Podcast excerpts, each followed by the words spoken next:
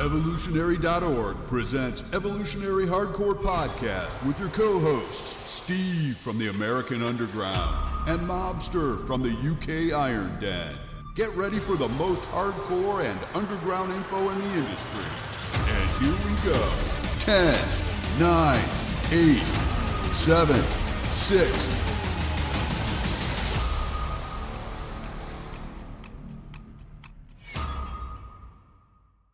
Evolutionary.org Hardcore 2.0, episode number four. Steve and the mobster joining me. How's it going, buddy? Good. We're talking today, people, about bulking on Euro Pharmacy products. What bulking is, what bulking's about, diet, training, everything you need to know. So let's first talk about bulking, fall bulking. So this is all about fall bulking. So Mobster, I'm going to bring Mobster in here. So why do you think that it's so popular to kind of bulk up in the fall, winter, and then cut up in the spring, summer. But let's focus on bulking in this one specifically. Why do people do that? Do you think that that's uh, something that they just follow pros, or is this something that naturally occurs? It's it's a combination of factors, Steve. If you talked about following pros, and I'm sure there is some of our listeners doing exactly that, they have to remember, of course, that the majority of competitions are in the summertime. The, the other aspect, which I've, I've mentioned on the forums before, is nature. And it's quite simple.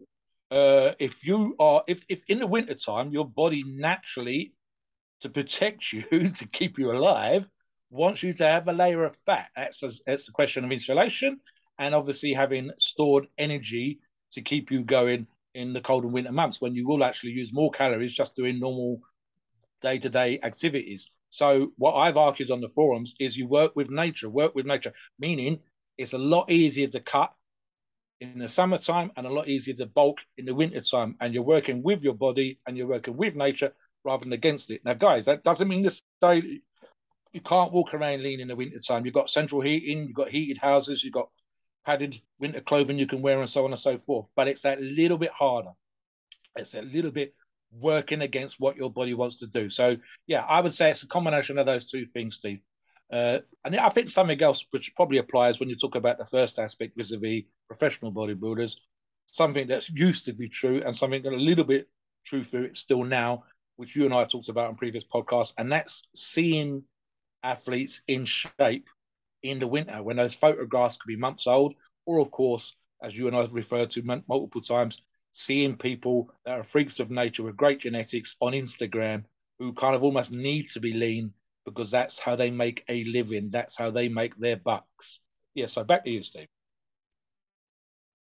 I think too, um, especially in northern parts of America and then Britain and, and Europe and and much of the world, you know, obviously our, our friends that do listen to this podcast in the southern hemisphere, their their seasons are the opposite. So for them, yes they're looking to more cut when we're looking in the northern hemisphere to bulk. So I think it is a combination too, Mobster. I think a lot of people want to want to kind of copy what pros do. They see, oh, I, I, hear this a lot on the forums because they'll give someone nutritional advice and they'll come back and say, Oh, well, Steve, I just watched a video of Jay Cutler walking around the supermarket with a cart yeah. and he's throwing in you know, tons of frozen fish. He's throwing in tons of meat. He's throwing in tons of peanut butter. He's throwing in all this food. That's just what he eats in a week. And and, and I tried to follow his diet and I, I just got fat. And I'm like, dude, he's a pro bodybuilder. It's like me trying to go copy what Tom Brady does and expecting yeah. me to be a Super Bowl winning quarterback, or me go and follow what LeBron James does and think that I'm going to be a pro basketball player. This doesn't work that way. So you have to do what's best for you. Yes. So it's very important. We're going to get into diet and training later in the podcast. And in, and in between, we're going to talk about the best steroids for bulking from our friends at Euro Pharmacies because they have some sensational options. And I'm really excited to talk about it, especially talk about the different options they have to really cover anything, any any cycle you want to run. So and I think also with when it comes to bulking in the off season, I think a lot has to do too with you know a lot of people are wearing more more sweaters, more coats, so they're like, well, I can just kind of bulk up a little bit and then I can cut yep. down. So so really, you know, bulking, cutting, bulking, cutting, it is something that a lot of people do in bodybuilding. I have a different perspective, but then again, I live in a place where you're in sandals and shorts year round. So for me, I want to look good year round. I don't do the whole bulking, cutting to that extent. Maybe I do it a little bit. Like I might put on some size and then do do like a five day fast or 10 day fast and kind of shrink back down and then kind of kind of alternate that way. But I prefer just to look good year round. But um, but a lot of people do like the whole you know fall bulking thing, and it gives them an excuse to kind of be a little more loose on their diet and all that stuff. But you know, we're gonna get more into specific of that. So Mobster touch on that a little bit before we start getting into the steroids we like. Right. So one of the things I made a, a note of, and we, you and I talked about in the pre-show, some guys get a little bit confused about the differences, and, and it's not a big deal. It's just kind of a small deal. What is bulking? Essentially, bulking is adding muscular body weight, but there's a little bit of fat there, guys. This is not what we call lean gains. It's recomp. Lean gains is that I could be, say, 10% body fat and I gain five pounds of muscle. So my body fat actually would go down a fraction, nine and a half, nine and three quarters, something like that. But I've added muscle. Bulking is not worrying too much if some of the gain, it shouldn't be a lot. You shouldn't get horrendously out of shape, but it's adding a little bit. And as Steve said, if you're covered up, it, the psychological impact of not being able to see your abs or to be able to present and show your abs to people kind of dis- dissipates a little bit. So as, as as we said, for me here in the northern hemisphere, it would be hoodie, sweatshirt, and if if I was a bodybuilder rather than the strength athlete, not being worried about losing my cuts, not being able to see serratus, my abs, uh, my lower obliques, and whatever. So that's a bit covered up, guys. As we know, You've got dirty bulks, clean bulks, which we can get into another podcast. Don't use this as an excuse to get horrendously out of shape.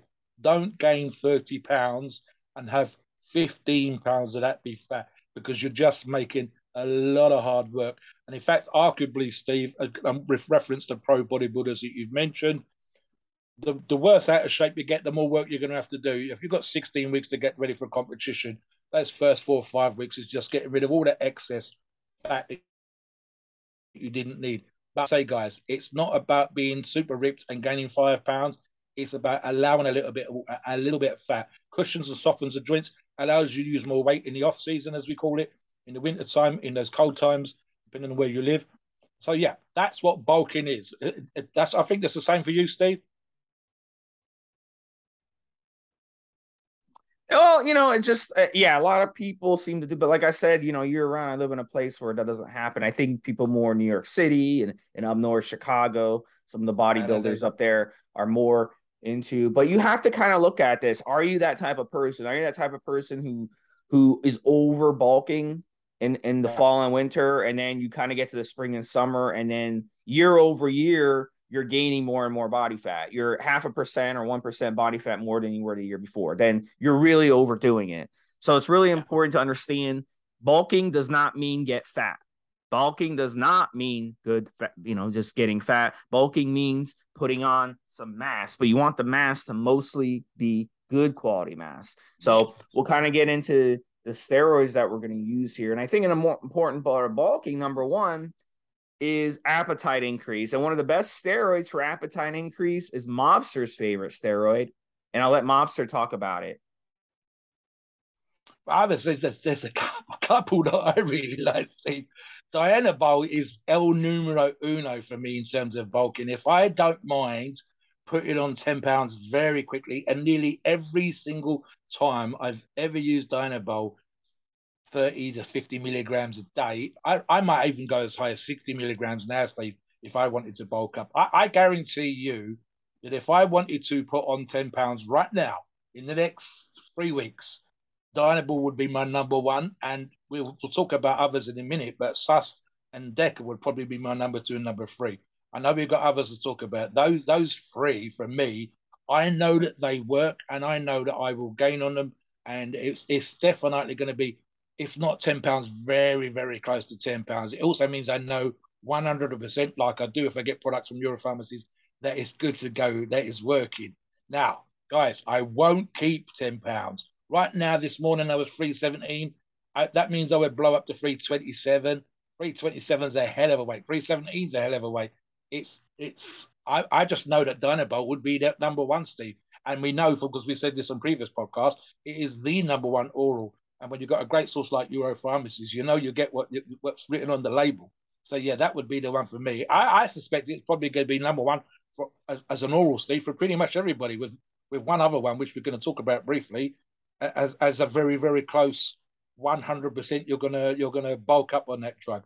But yeah, for me, Dianabol, uh, very easy to take.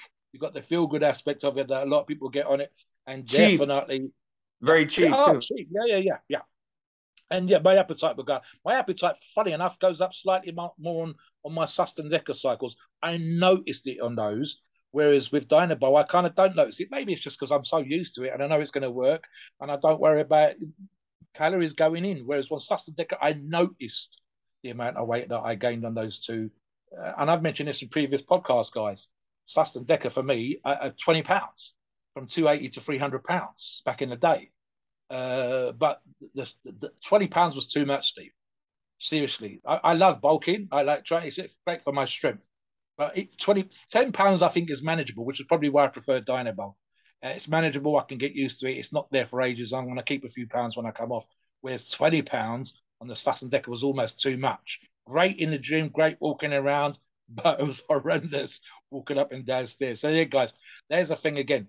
Now I'm a bit different because I'm a strength athlete, but for you guys, six, seven, eight pounds on Dianabol with the cheapness, as Steve said, very simple, very straightforward.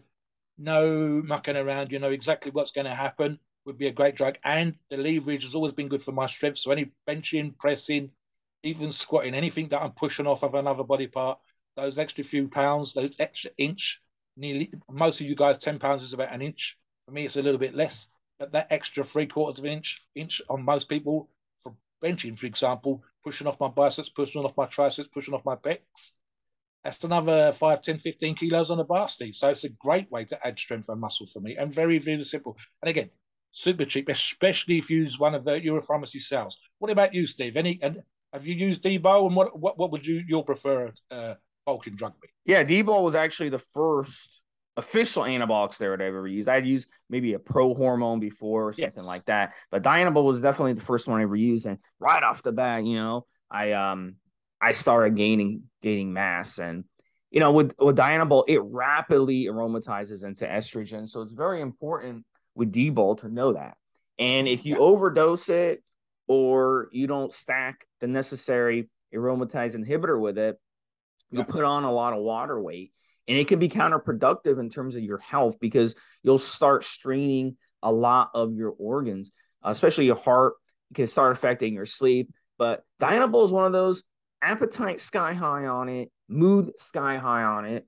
Um, and that's and the reason for that is it's the combination of the estrogen rise and the androgenic increase, and it's just the right amount to cause both an appetite and mood enhancement. But if you're running Dianabol and you don't notice an appetite increase, then that just might mean your body just is not healthy inside. So keep that in mind if you run Dianabol. Not always, but usually with um, poor appetite with humans, with animals. I mean, if your dog or your cat stops eating, and that's a good signal that you probably need to take your dog or cat to the vet because something is wrong. So keep an eye on that for sure. But you should have a, a nice appetite and mood increase on Dianabol and not a nasty, nasty effect where you feel like you want to punch the wall out. And uh, yeah, yeah, get into that mobster, and then we'll talk about dosing Dianabol correctly. Very quickly, guys. So I, I I've had long before my experience with uh, Europharmacy, it has to be said, back in the day, I got given some free Dianabol. Thank you very much. As a result of as a as a as a yeah as a result of what I was doing in the industry, I was talking to etc. etc. Do you want this? Yes, thank you very much. And I got sent a bottle uh, with the little blue pills as they used to be, versus a source. So the first two weeks of my cycle was using this bottle. I think I was ten days in, Steve, and nothing, absolutely nothing. And and the bottle runs out. There was you know it was only half full or whatever. And then the literally from Friday to Monday, and this is why you should always use a good source, guys. I was using the pills that I brought from a better source. And in those four days, Steve, I put on four pounds, Friday through to Monday. and that was literally the combination of water and, as Steve said already, the appetite. It's just 100% the difference between using a Moody source, uh, not recommended, not referenced, uh, non-approved, versus using an approved source. And that was, I mean, again, this is way before my time with Europharmacies, but that's the difference between fake and real drugs. And that's how quick it kicks in, Steve. So my experience, as again, Dianabol for me is one of those ones. I know what I'm going to do. I know how I'm going to respond. But it's especially good if I'm not looking to stay lean. If I was a bodybuilder, I'm not looking to keep ripped. I'm not looking to look at get uh, lean gains. I just want to. I want to throw on a few pounds. I want to use that to my advantage in the gym. 100%. Yeah. So there you go. Make sure that you're using, regardless of the drugs that we talk about today, make sure you use a solid, approved, and recommended and highly rated source like Europharmacist for your product. That you think. So as we said, I mean, um, Europharmacies, I'm looking at it right now, Mobster. They got two Dianabols that I see for sale. They got a 25 milligram pill and they got a 10 milligram pill. And it's not expensive at all. It's dirt cheap. It's going to cost you less to run the D-bol on a cycle than it would cost you to wash your car. Like take it to a decent car wash. Mm-hmm. You know what I'm saying? So Dianabol is cheap and it's effective. So you could go, let's say you got the 25 milligram milligram tabs, 50 per packet, right? So you could run literally 50 days of it and you just need one packet of it and you would have effective gains. That's how effective Dianabol is when it comes to bulking. And you know, just um we'll talk about diet and training at, at the end of the show, but do it right and run, you know, have your diet and training on point and you can really look differently just in that 50 days. Um, that's that's really all you have to do. So keep in mind with Dianabol, it's also liver toxic. So liver support's highly recommended with it for that reason as well. But I mean, it's it's a great great bulker for sure. I, I don't know anybody who has ever used real Dianabol and not had sensational results in fast. Like I felt my lifts within three days. Instead of doing six reps, I was doing eight reps on the same weight. Yeah. So you could feel this stuff, you know, kicking in pretty, pretty rapidly. It's got a very short half life. So you might want to run it twice a day because of the short half life and get a little more balanced when it comes. So I want to I want to do once a day. I do I do D-bol twice a day, and you could even do it three times a day, but twice a day sh- should be fine. So Mobster, finish us off on D-bol, and then we'll kind of get into the next one. Yeah, I was going to jump right here, Steve. So my preference would probably be for the 10 milligrams, and that would be if I was running 50, 60 milligrams a day. And as Steve said, so you know, if I was doing that, I'd probably if let's use 60 milligrams a day as an example, that would be uh, two two 10 milligram pills three times a day, like Steve said. I want to jump into the next one here, Steve, and I've actually had the PSL, uh, Europharmacist have just sent me, Europharmacist himself has just sent me. Uh, I ordered some Anadrol and uh, Anadrol, by rumor and reputation, it'd be the first time I've used it. I'm saving it up for something perhaps in the winter time, a little bit in a few more months' time. That is that probably more than Dianabol is a watery drug, from what I hear. And those people that I've spoke to, and by rumor and reputation, if you guys go on the forums and any forum, in fact, never mind uh, our forums, you'll hear stories of guys gaining 20 pounds uh, on Anadrol. Now, I suspect, Steve, that you and I are at a point in our lives where that won't happen.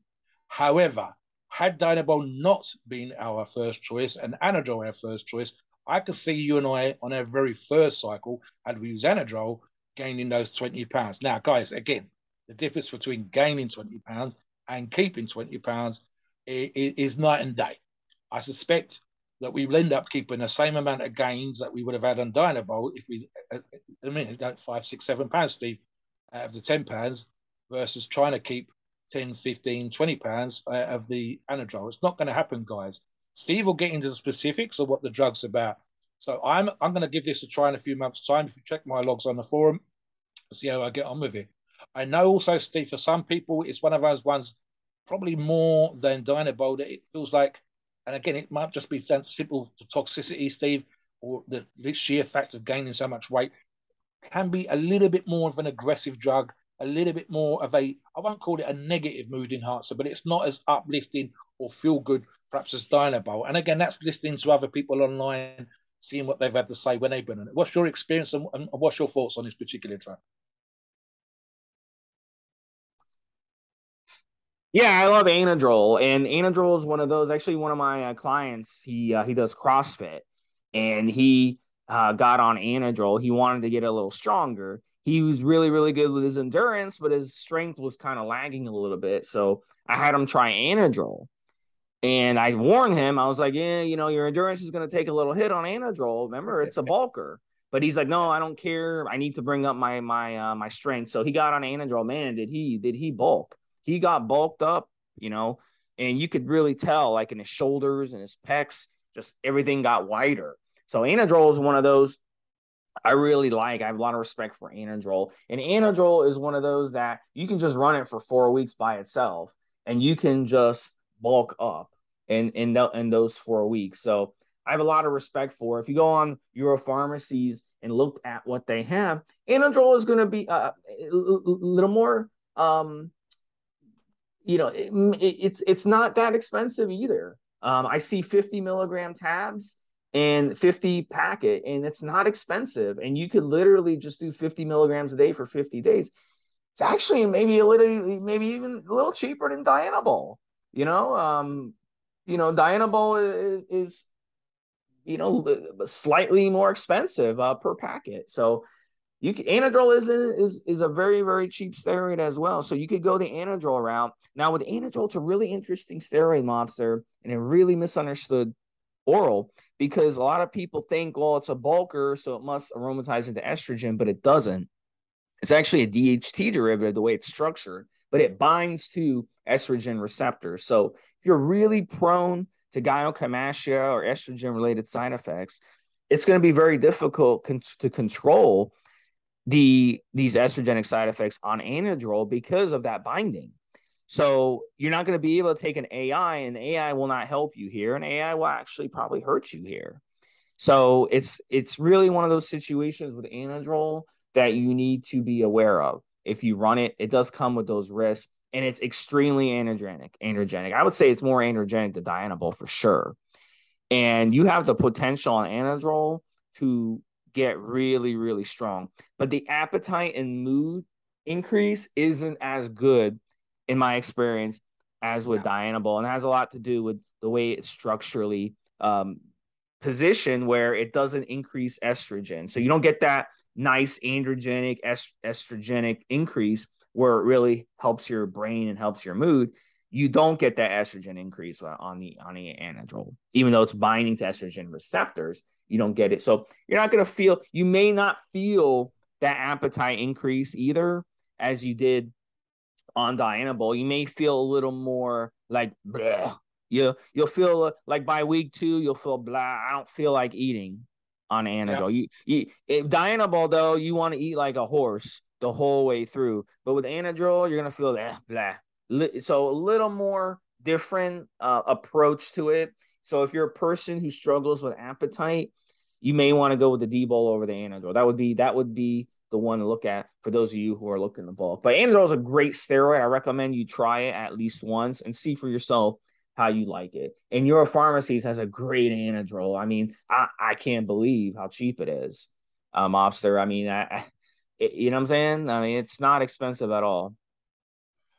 Uh, just one more thought on this, Stephen. The fact you've just touched on it, it occurs to me, guys, it's one of those would I recommend it to a beginner? Would I recommend it to a novice? And that doesn't mean necessarily that someone is new to the gym, but new to using performance enhancing drugs. And the answer for that would be no, because uh, we we talked about this when we talk about tren. We talk about it with other drugs, Halotestin, check drops, etc.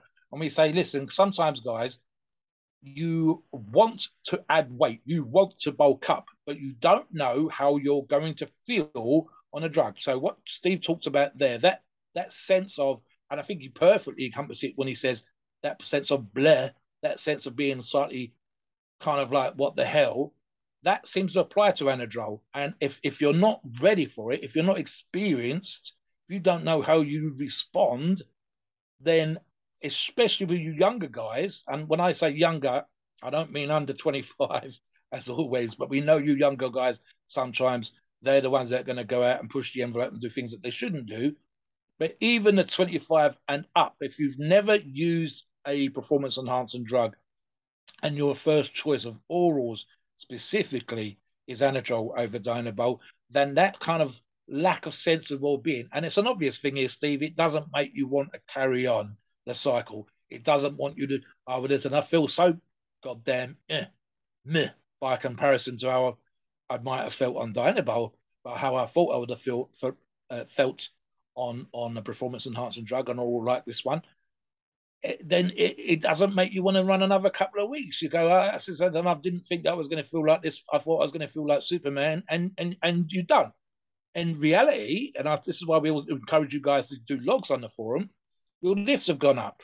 You've put on size, like Steve says in his buddy's case. The CrossFitter, the shoulders were fuller, the chest is fuller, so it's working. And this is the thing that you sometimes have to get across to, to, to when we talk about high dose cycles, when we talk about the harsher orals, when we talk about the more harsher slash toxic injectables, there is a price to pay. And the price to pay with Anadrol is that sense that you you don't get the sense of well-being that you do on Dianabol, and you need to have your head ready and focus on the fact that it's only for a few more weeks and push on through it. That takes a certain effort of will and again, you know, if going to work, doing a day job, and training and trying to push the food in can all feel a little bit too much. And Anadrol, them I said, a little bit harder in comparison, for argument's sake, to Dianabol. However, if you are are ready for it, if you are prepped, if you have listened to the advice we've given you on this podcast, then you know it's the Anadrol and you push on through because you know it's only a few more weeks of the cycle to go that you're going to gain. You've put weight on the bar. It's all golden.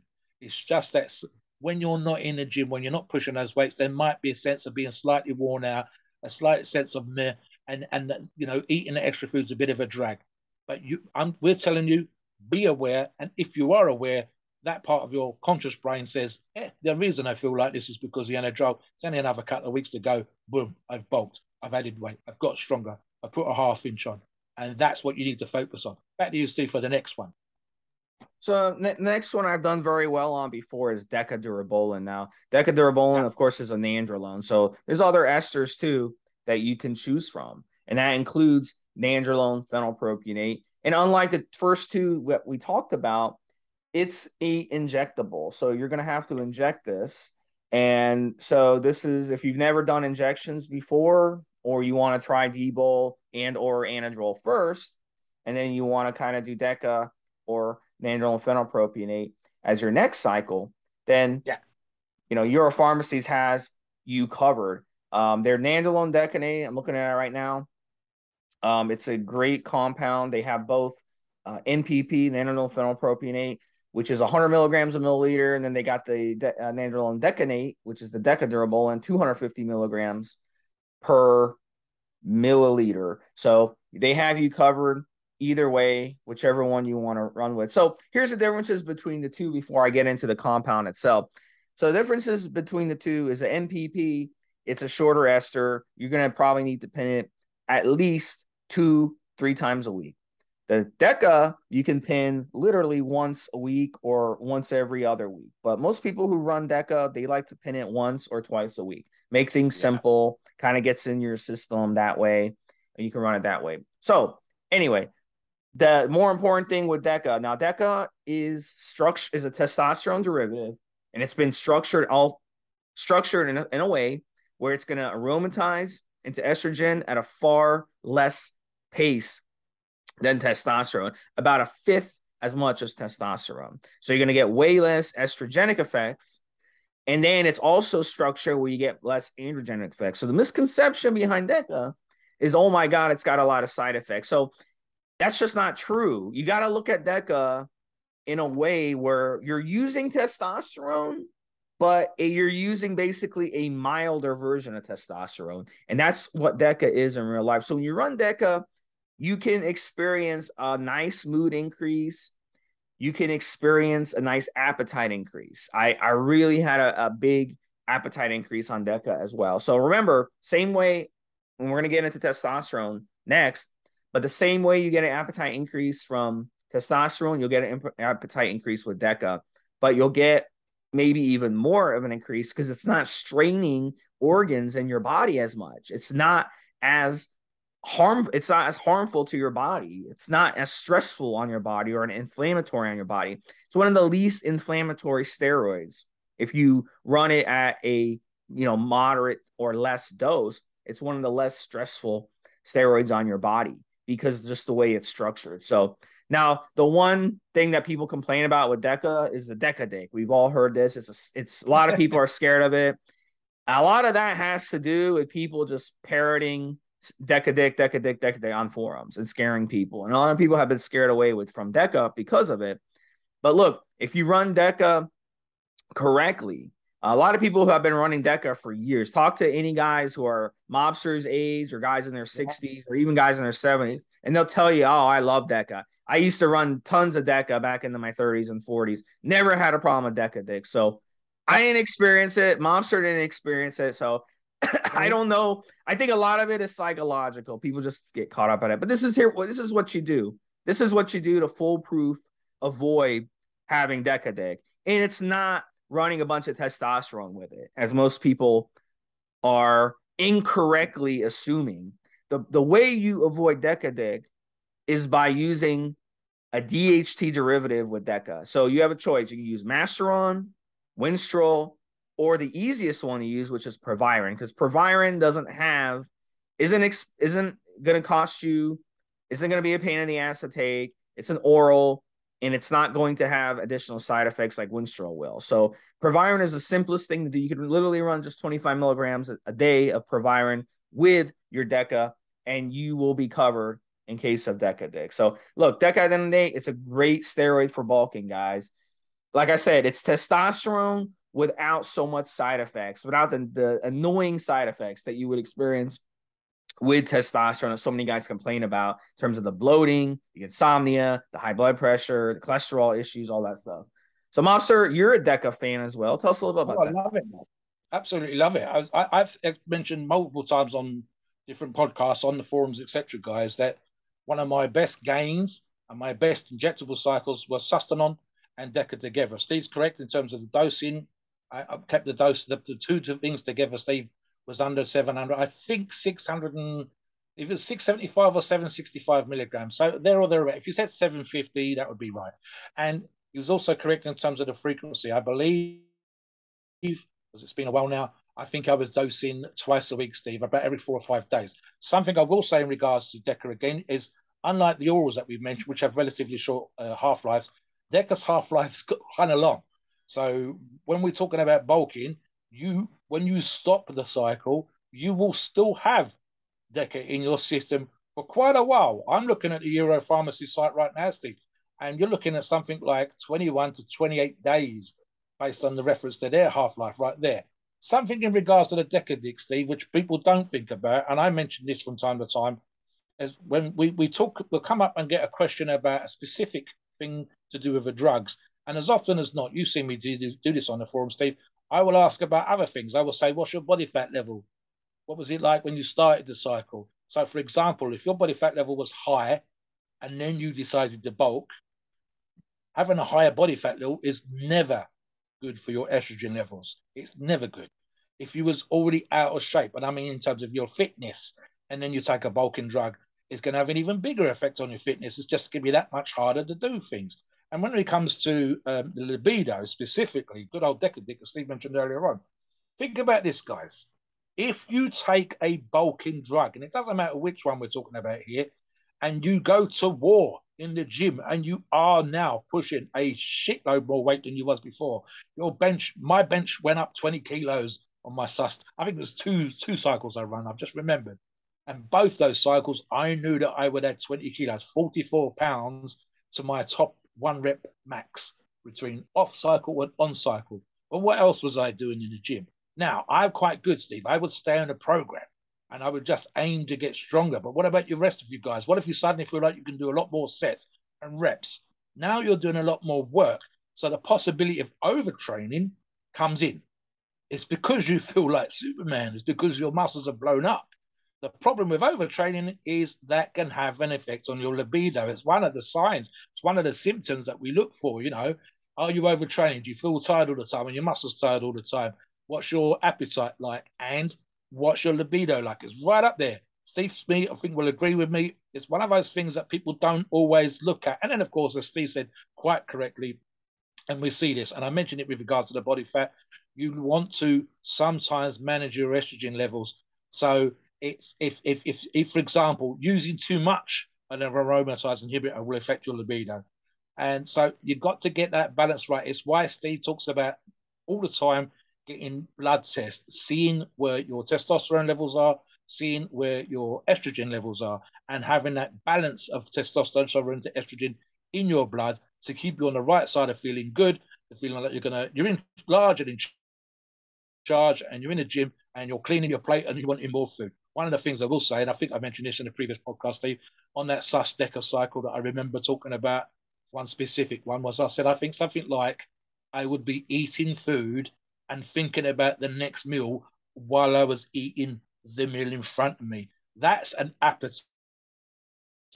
When you're already thinking about the next bunch of food that you want to eat, the next meal, while you're sating your appetite, then that's that's when your appetite is ready to rock and roll. That's when you're really putting that food in. When, as we talked about earlier on, you're on any of the drugs that we're talking about today, and you hate the food in front of you and you don't even want to think about the next meal, that's when your appetite's been smashed. So yes, SUS and Deca for me, Steve, Deca specifically, was I was thinking about the next plate of food to come, the the next meal. I, I don't want to wait three more hours. I'm thinking about having it in the next as soon as this one's finished. So yeah, that's the kind of appetite difference. And of course, these are great if you're bulking. You almost want to keep an eye on the amount of food that you're putting in because it can actually kind of get away with you and again, this, is the difference between me, Steve, you, the listener. We it will vary. My appetite is not that crazy now. I don't think it'll get away with me, and I'm aware of it. So it would be one of those things where I, I, I might meal prep, so I know the, how much food I'm putting in. I know how much protein in. That's why we encourage you guys with training logs to put down your macros so you can see what you're doing, and it's that much easier to tweak. We've got an awful lot of guys recently, Steve, that are 130 pounds and six foot plus, 140 pounds, six foot plus. And the number one thing is there is diet. So these drugs that we're talking about, they're great ones for, for the most part of encouraging your diet. Maybe not so much anadrol, but again, keep keep the notes, guys. Those will help you when you're having good days and bad days. You will see what's going on. You can know to put in another a sandwich, uh, a protein shake, another small, add another 50, 60 grams to your protein, have another 50, 60, 100 grams to your carbs, and as a way of controlling it. For me, DECA, when combined with SUS, my appetite went through the roof. And as I say, I would put on 20 pounds, 280 pounds to 300 pounds on that specific cycle. Uh, yeah, also a feel good hormone. And as Steve said quite properly, zero issues. I don't, I don't think I had a girlfriend at the time of the cycle I'm thinking of, but in terms of, shall we say, taking matters in hand, that didn't change. The frequency was right where it was before, it's right where it was after. It didn't change. So, uh, yeah, no effect on me whatsoever, Steve. So, with testosterone, a lot of different options you have. I'm looking yes. at Europharmacy's lineup. I mean, gosh, I mean, you can't make any complaints that they don't have enough options. They have on 500, they've got Test 400, Test 500, they have a test, uh, a Sustanon 250 which is yep. the um, you know historically has been the main type of testosterone. They have a test cyp. they have a test E, they have a test iso, they have a test propionate if you like shorter esters, and they have a testosterone undecanate, which is a super long ester if you if you want to inject testosterone like literally every three weeks you can ingest and yeah, inject the yeah, test yeah. undecanate for re- if you want to do like a really long cycle you could do you could do that testosterone and then they also have a testosterone phenylpropionate. So it's it's really amazing. They have every option. So the ester that you choose is going to determine how often you inject and how fast it peaks in your system and how fast it leaves your system. So if you want to do a long cycle, then you would go with a longer ester in most situations. If you want to do a short cycle, then go with a short shorter ester. So when it comes to testosterone, look, at the end of the day, if you're using it in a cycle, you could you could dose it anywhere from 100 to 500 milligrams. If you use it by itself, I recommend four to 500 milligrams. Uh, that would yeah. be a moderate dosage. Now, some guys go higher. Some guys want to run it really, really high. If you run it really high, be aware that the side effects, the more you run it, the more the side effects will step step up. It's like a stair climber. The more you run, the more side effects are going to come and it may become counterproductive. I myself, the most I've ever run of testosterone was 750 milligrams, and I didn't like it. I had better results running 500 milligrams than 750 because of the side effects. So the side effects, it's basically diminishing returns, especially when it comes to bulking. So with testosterone, at the end of the day, Mobster talked a lot about testosterone and Sustanon already. Yes, Look. I, same thing. Same thing, you know, uh, this is why it's a good for bulking. It does aromatize into estrogen, so you're going to need to use an AI. But even with the AI, you're still going to bulk on it. It's going to increase your appetite in most situations. And like I said earlier, if you're not increasing your appetite on testosterone, something may be wrong. That could be an indication that your kidneys, your liver, your heart are too overtaxed. Your body's too overtaxed, too much inflammation in the body. So it may make sense to kind of let go of the gas pedal a little bit, you know, and, and let your body kind of, um, you know, catch up to to the kind of the damage that you've been doing. So I'm to talk a little bit about that, and we still got to get to my favorite for bulking, which is gonna maybe surprise a lot of people. So one of the things I was just thinking about, Steve, in regards to dosing. Now we we've talked about this multiple times on the forums, guys. So well worth checking out. 500 milligrams seems to be the sweet spot. And if you think you can go on that and find out for yourself, don't just take my word for it. Go on and to the forums and literally put in 500 milligrams of testosterone and see what comes up. I guarantee you, there's probably dozens, if not hundreds, of dozens of uh, uh, Fred posts telling you exactly that. And so it's fun, and I think some guys do exactly like that for fun to talk about the idea of taking a thousand, twelve hundred, fifteen hundred, two thousand milligrams of, of testosterone in combination with other drugs. But the reality is thus, guys, if taking drugs made you Mr. Olympia, then uh, and obviously what I mean by that is taking a high dose of performance enhancing drugs. All the guys that were taking two and a half, three grams a week would be Mr. Olympia, or they'd be winning competitions. In reality, they take vast amounts of drugs because the Imagine the pros are taking vast amounts of drugs and they're trying to compensate for the difference between their genetic advantage and the advantage of the pro. The pro, unfortunately, has got the genetic advantages with regards to appetite, the ability to manage drugs, uh, training, injuries, muscle insertions, and so on and so forth. And you cannot overcome that by taking more drugs than you did last time. So the sweet spot is 500 milligrams. It really is. And we know that what we mean by the sweet spot is that this works for the majority of you listening right now. Um, I will also say, in terms of, for example, and there are options like that available with, you, with Europharmacies, the higher the concentration of testosterone, the more likely you are to in, uh get the symptoms of post-injection pain. It's just how it is. And again, some of you guys will have zero issues, and other of you will find that you haven't taken the injection. It's not a uh, issue with regards to the cleanliness of the drug. It's just an issue with regards to how you feel in the site afterwards in terms of your body going, you know what, 250 milligrams a mil was much better than 400 milligrams a mil. It's as simple as that. And again, sometimes you need to experiment there. One more thing I will say, Steve, and I've mentioned this again in previous podcasts. I said that buddies of mine, especially I know most of my buddies at that particular time were strength athletes, were huge fans of testosterone, enanthate. And yet, when I tried it, I got zero. And I mean, it made, I didn't feel like I was on a drug, very little difference of scale weight, very little difference to training. So that's again one of those things where sometimes it's trial and error. And we've talked about this previously, including today, where you will have your own personal preference of what worked for you versus the next one. The difference, like I said, between Dianabol feeling good and Anadrol, not so much that will come down to you. Sometimes you guys will just work on through, no problem. You don't even notice it.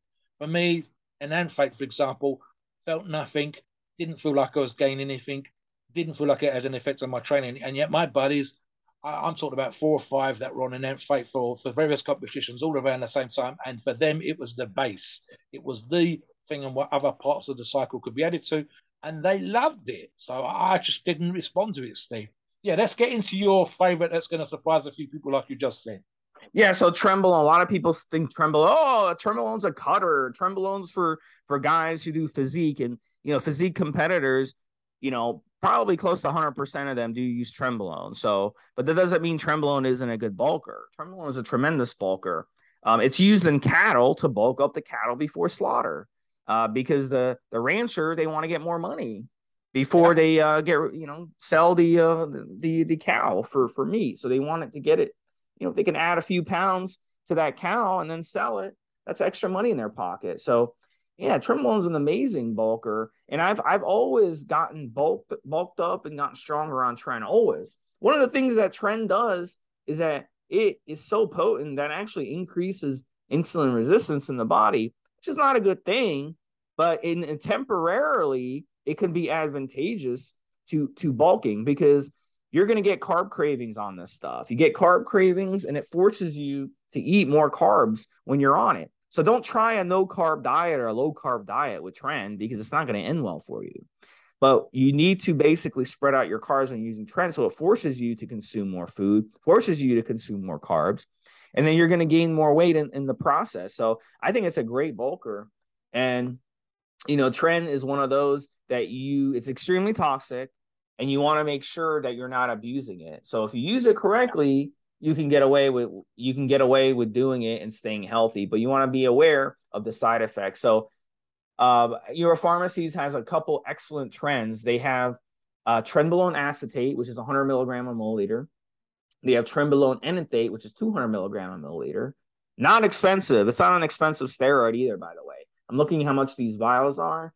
Not expensive. You could run 200 milligrams of Tren a week, and you can basically spend not much more than you know um you're probably gonna you're gonna spend end up spending way less than you would your car payment i'll put it that way and then they also have a tritren which is a blend of tren trenbolone which is 150 milligram per milliliter and that's also not expensive at all so no matter which one you choose um, the acetate is going to be more for people who don't mind injecting every other day. The Tren yeah. Enanthate is going to be for people who rather rather just inject once or twice a week. But the acetate advantage is it's going to be in your system quicker and out of your system quicker when you stop. And it's also you can also uh, it's going to be more flexible because you could stop it. Let's say you're four weeks in, you're like I can't handle these side effects anymore. You can just stop it. So with Trenbolone, you know, I'd say the dosage with Trenbolone, 200 milligrams a week up to 400 milligrams a week max. And I'll tell you with Trenbolone, 350 versus 400 is a big difference. Yeah. Literally 50 milligrams a week up or down is a big difference. So the just like I talked about with testosterone, you run too much Trenbolone, it can be counterproductive. So I've always done well my sweet spot's always been 250 a week. Now, some guys, we got a couple guys on the forum, mobsters buddies on the forum, who run a lot more. They can run 500, yeah. they can run 750, they can run a thousand. And that's them. Yeah. They get away with it. They're just built differently than yes. the rest of us. So, and they like to hit it hard, you know, and really, really oh, yeah. abuse the shit out of it and then come off. So yes. for them, they'll run a lot more. But for you, first time using it, no need to do 250, 300. So, Mobster, talk a little bit about that, and then we'll get into diet and training. Now, I, I've actually referred to these guys sometimes because they will sometimes tongue in cheek, and we see this on other forums. It's almost like a sort of a saying. I believe I've even seen one time, Steve, a tattoo, and it was up the tren. So it's a fun thing to say. But the reality in, in the two individuals that I can think of specifically is both of them have great genetics right in muscle. 100%. I might knock their advice a lot. But in terms of their genetics, they both have very good genetics for adding muscle. 100%. So they also have, as Steve just referred to, great genetics for how they respond to Tren and they love it. But a key point, every so often, I'll agree with them 1000%. And one of the things that they both talk about, and I'm thinking of one individual said this multiple times, and I've agreed every single time. He says, hit it hard, hit it for a short time, and come off. And he's not talking about tapering, he's not talking about cruising, he talks about coming off. And it's the, one of the few things that me and him will agree on 100%. So that that's the problem here. I think the other element of Steve is there's a certain uh, with regards to tren again, uh, dose dependent on dependent on what you want to do, and of course, quite often when we're talking about cycles, we, talk about one drug specifically, whereas in reality we might not run tren on its own. We might run it with uh, something else. So sometimes it's a combination of drugs that can create an effect. Now, tren is the one that's been specifically proved to have, have effects, even if mildly, on your outlook, your psyche, you're actu- actually in older individuals, and I've referred to this before, Steve. A study was done, a bunch of older fellas, I think they're all 60 plus. They all uh, trained, which was fantastic for 60 plus. Uh, but every single one of them was getting a, a low dose of tren for a medical ailment, a medical reason. It wasn't just because they were hitting the gym or whatever else. And the research was to look at the effects on their brain, not on their bodies, not on adding muscle and killing it in the gym, but on their brains. And they said that tren was the one that had dementia like effects on the brain.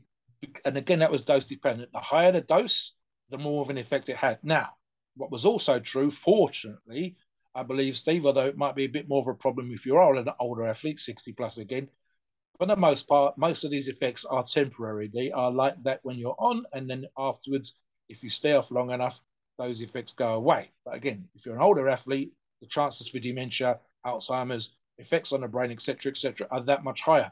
So for me, uh, and we know this with tren, there's sometimes people will talk about the side effects in terms of not being able to sleep at night, aka trensomnia, the sweats that you can have on tren, and again, for me, I think Steve is exactly on point here when he talks about 250 milligrams. I might, again, with regards to tren, look to combine it with something else, but I would probably be looking for a low amount for both those drugs.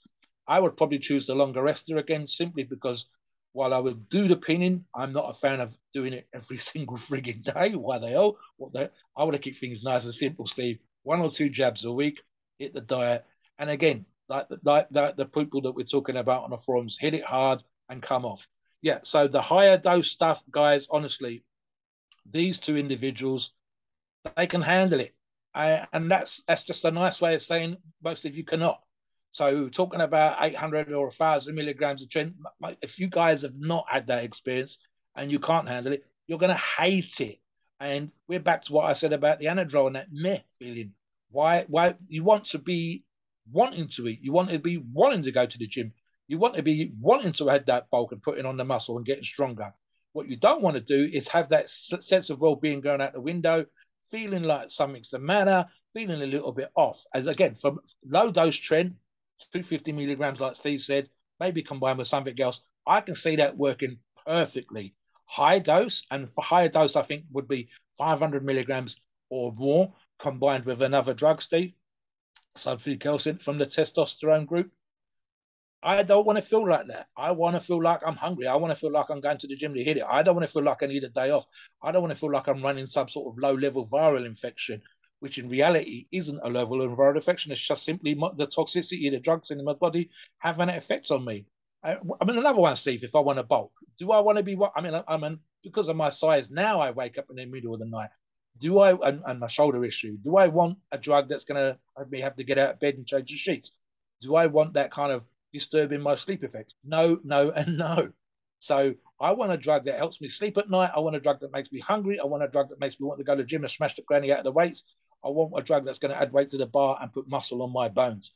What I don't want is to be sleeping and sweaty and feeling horrible. So I can see 250 milligrams being manageable and having a great effect versus four, 500, 600 milligrams or more, making me feel irritable, making me not want to go to the gym, disturbing my sleep, giving me trensomnia, making me sweat like a motherfucker. I don't want none of those things. And again, when it comes to tren, guys, as always, you are looking for a reliable source like Europharmacies, knowing what you've got, knowing that it's the right ester, quality product when you're putting it in. And as I said, definitely not a first timer drug, in my opinion. Again, if you've never done an oral, you've never done an injectable, and your first choice is tren, it's kind of like, where do you go from there, Steve? So again, for me, even at Masters, I've never used tren. I think it's done. If I was giving out advice to an individual, I would say wait. And I think you've said the same thing, Steve. wait to your fourth, maybe your fifth cycle. Is that correct? Yeah, I would because what happens is tren. you know, once you use it, you're like, man, I mean, I, I don't want to use anything else. So you're gonna yeah. just start. You're gonna want to just use it every cycle. So it's better just to work your way up to it. This way, when you use it, you'll you can fall back on some of the other steroids and not be like, well, I'm gonna fall back and go from using tren to primo, and it's just like primo doesn't even do anything, you know, to me after using tren. So, so let's kind of get into um diet and training. Let's give two quick tips, mobster. Uh, why don't okay. you give you know either one, diet or training? I know I have a good diet tip. Why don't you um discuss some you know one or two diet and training tips, and then uh, I'll give my opinion. I'll give you one diet tip, guys, and then I'll talk about training. Right. So one of the things I said to Steve in the pre-show is the difference, and I think I mentioned it briefly earlier on, the difference between dirty bulk and clean bulk. Now, both will add some body fat. Don't pretend otherwise. But a dirty bulk is essentially, and it's not a good idea, really, is it, Steve? It's eating crap. It's eating donuts. It's having ice cream. It's it's eating jelly. It's having a lot more sandwiches of processed food than perhaps is good for you. And and to me, it's one of those things. Like I said earlier on, Steve, that you're going to have to work that much harder at getting rid of the body fat. So gain a few pounds. Again, if I added ten pounds on a bulk, I would probably talk about 40, 50% of that being water, which gives you six pounds. Uh, maybe a couple of pounds should be fat and the rest should be muscle. And again, after the cycle, good PCT, I want to retain four pounds. I want to retain five pounds. And again, maybe one pound of that is fat, but I, I want the four pounds to be muscle. I want that to be extra meat on my bones. Now, training, and this is where the combination of things is always coming in place. If just taking drugs and diets work, guys, we'd all be doing it. I mean, I love training, so it's a bit different. I would train because I can, not just because, you know, it works at making me bigger and muscular and stronger. Now, training wise, bulk. You're not really looking to shape a muscle, guys. You're not really to look, say, for example, when you're super lean, you're not looking to the outer head of your tricep. Can you improve it? Can I bring up my rear delts? Can I make my hamstrings better? You're not really doing that, guys. And it's kind of a simple, simplistic approach some of you might have stuff that you want to work on in the off season, but a simplistic approach from a bodybuilding, right, from a strength athlete perspective, again, would be thus. I would go to town on the compound, Steve. I would squat and press and bench and deadlift. I wouldn't be doing isolation exercises. Those would go out the window. They would wait to the end of the cycle.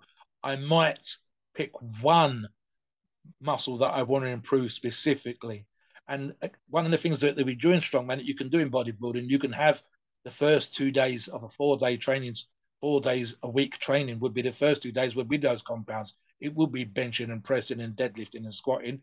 And then the, the third day, which is what we do in strongman quite often, is we work on what we call accessory work. And accessory work includes not just the supporting muscles, for example, rotator cuffs work around your shoulder joint, but also bringing up weak lifts. And this is something you could do even on a bulk. You could say you could work on improving your tricep specifically.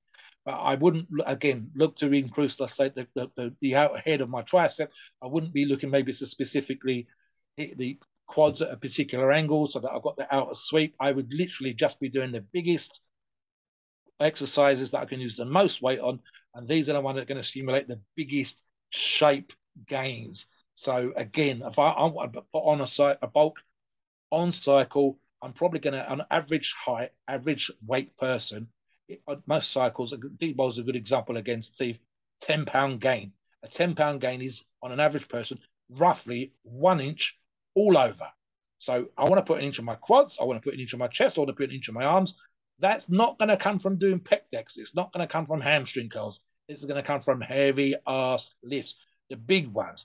You can even, and this sometimes you'll see this, guys, off season training, bulking, it's when the bodybuilder decides to do a powerlifting competition just to see where they are, just to see what the one rep max is on their bench when they would never do it at any other time of year.